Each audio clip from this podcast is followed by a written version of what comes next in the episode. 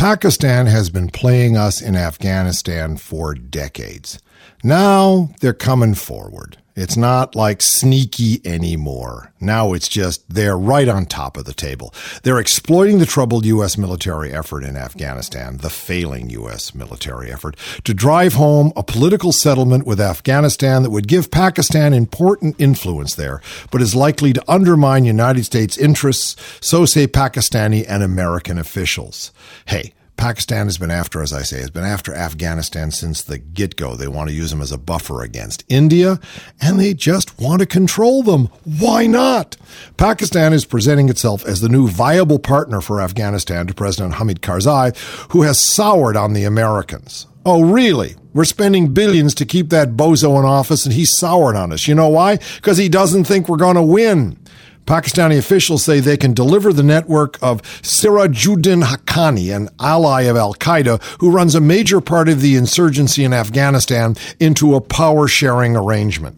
Yeah, right, right. Sirajuddin, the, the son of uh, Jalaluddin Haqqani, however he pronounces his name, one of the major mujahideen, no friend of America, connected with Al Qaeda, and he's going to get into power sharing. Yeah, hold your breath. Washington has watched with some nervousness as General Kayani and Pakistan's spy chief, Lieutenant General Ahmad Shuja Pasha, shuttle between Islamabad and Kabul, telling Mr. Karzai that they agree with his assessment that the United States cannot win in Afghanistan, and that a post war Afghanistan should incorporate the Haqqani network, a longtime Pakistani asset. Hey, Pakistan, if we weren't guaranteeing Islamabad one way or the other, the Taliban would be up your butt right now.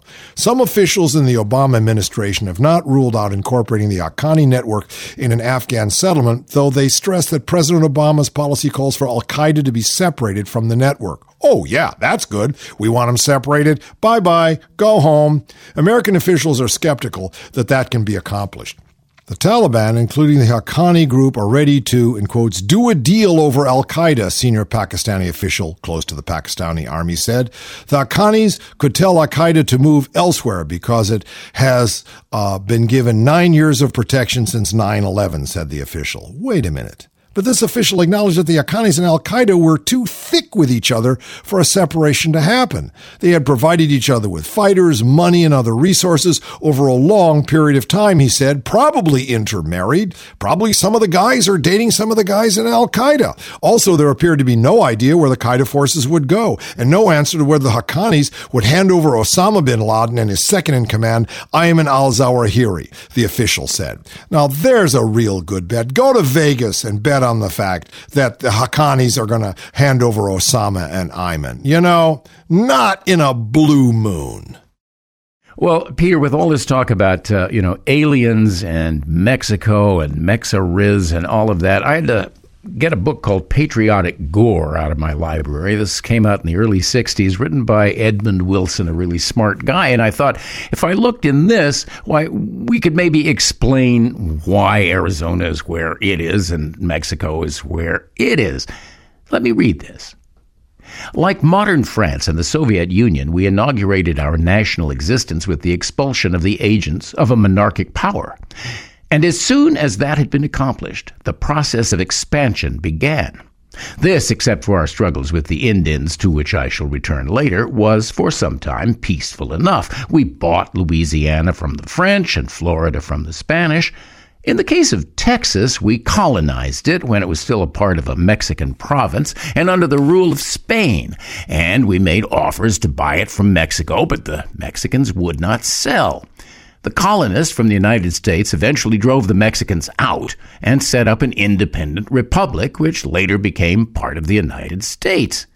Well, now with the British, we made a settlement to take over the Oregon Territory, but with the relatively incompetent Mexicans, we continually became more high handed. We demanded of Mexico the payment of a very large compensation for property belonging to Americans, which had been lost in her revolutions, and for Americans who had been shot in Mexico. We offered to cancel this debt if the Mexicans would cede to us that part of their territory which lay north of the Rio Grande Grande, and which we claimed as a part of Texas.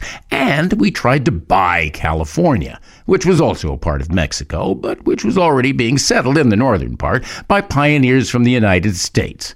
The Mexicans refused both these offers, and President Polk retorted by sending troops to occupy the territory north of the Rio Grande. The Mexicans defended it. The United States declared war, invaded Mexico, and captured the capital city and took over by force of arms New Mexico, California, and all the rest of the unsettled West. This amounted to more than half the territory originally owned by Mexico. The government of Mexico was compelled to sign a treaty with us by which it was agreed that in compensation for the land that had been taken from it, we should pay them $15 million and let them off from responsibility for the claims that the United States had pressed. The sentiment that justified the Mexican War may be illustrated by an extract from a letter written in 1847 by William Gilmore Simms, the South Carolinian novelist and publicist, to South Carolinian Senator James Hammond. You must not dilate against military glory. War is the greatest element of modern civilization, and our destiny is conquest. Indeed, the moment a nation ceases to extend its sway, it falls a prey to an inferior but more energetic neighbor. The Mexicans are in the condition of those whom God seeks to destroy, having first made mad. They are doing their best to compel us to conquer them. It is now impossible that it should be otherwise. Mark my words, our people will never surrender an inch of the soil they have won. They are too certainly of the Anglo Norman breed for that. Oh, we will pay for it, perhaps, but only out of the assessed expense and damage of the conquest to us. So there you are, Pete. It, it seems like we fought a war and, and took Arizona away.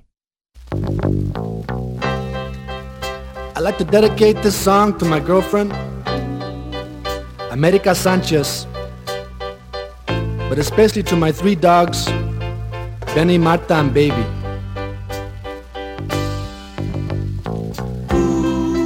Oh, beautiful for spacious sky, for amber waves of grain,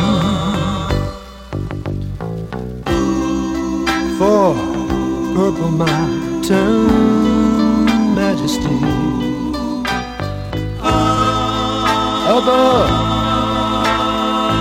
the fruity plain.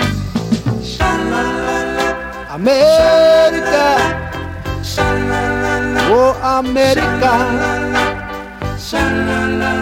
God shed His grace on thee and crown that good brotherhood from sea to shining sea.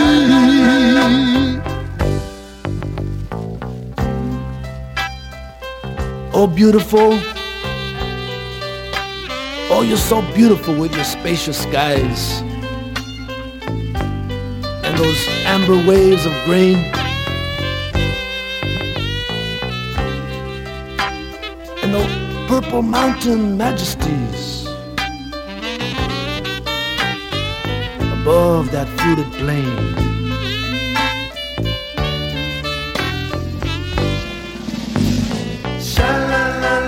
America, oh my America, may God thy gold refine all success be nobleness and every gain.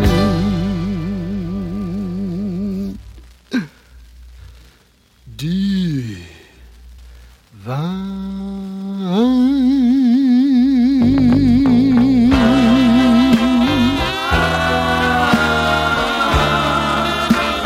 Girl, sweet America. Sometimes you're not so sweet. But I love I love I love you. Cause you're my, my home. My home, my home, my home, sweet home.